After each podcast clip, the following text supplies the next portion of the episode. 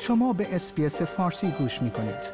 با رفتن به sbs.com.au به اخبار و گزارش های بیشتری دست خواهید یافت.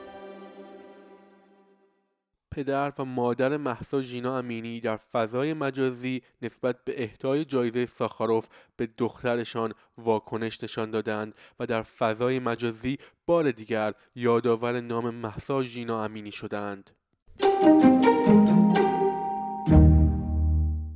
یک روز پس از اهدای جایزه ساخاروف به محسا ژینا امینی و جنبش زن زندگی آزادی پدر خانم امینی به این اتفاق واکنش نشان داد و گفت که نام ژینا به نماد آزادی خواهی و برابری طلبی در جهان تبدیل شده است. آقای امجد امینی در اینستاگرام خود نوشت ژینا دختر ما نمرده است. ما با او زندگی می کنیم خوشحالیم که نام او به نماد آزادی خواهی و برابری طلبی در جهان تبدیل شده است. مژگان افتخاری مادر محض امینی هم با انتشار پستی در فضای مجازی از دخترش یادآوری کرد. خانم افتخاری نوشت ژینا گیان دختر شیرینم از خواب برخیز تا ببینی نامت امروز در سراسر جهان تنین انداز شده. امروز خانوادهای به بزرگی همه مردم دنیا داری.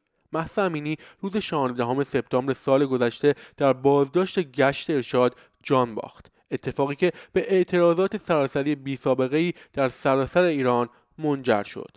روبرتا متسورا رئیس پارلمان اروپا با اعلام خبر اعطای جایزه ساخاروف به محسا امینی گفت که روز مرگ او به عنوان یک روز ترخ در تاریخ ثبت خواهد شد. خانم متسولا گفت قتل بیرحمانه ژینا محسا امینی 22 ساله یک نقطه عطف بود و به یک جنبش تاریخساز تحت هدایت زنان منجر شد. همچنین جوزف بورر مسئول سیاست خارجی اتحادیه اروپا هم این اتفاق را نشانگر حمایت کامل اتحادیه اروپا از حقوق بشر و آزادی های اساسی در ایران دانست. جایزه ساخاروف برای آزادی بیان که معمولا به عنوان جایزه ساخاروف شناخته می شود یک جایزه افتخاری برای افراد یا گروه است که زندگی خود را وقف دفاع از حقوق بشر و آزادی اندیشه کردند برای این جایزه فهرست کوتاهی از نامزدها هر سال توسط کمیته روابط خارجه و کمیته توسعه پارلمان اروپا تهیه می شود این اولین باری نیست که این جایزه به ایرانیان اهدا می شود در سال 2012 هم جعفر پناهی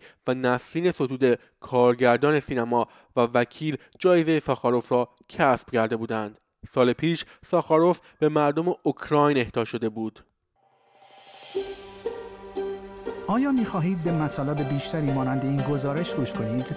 به ما از طریق Apple Podcast، Google Podcast، Spotify یا هر جای دیگری که پادکست های خود را از آن می گیرید گوش کنید.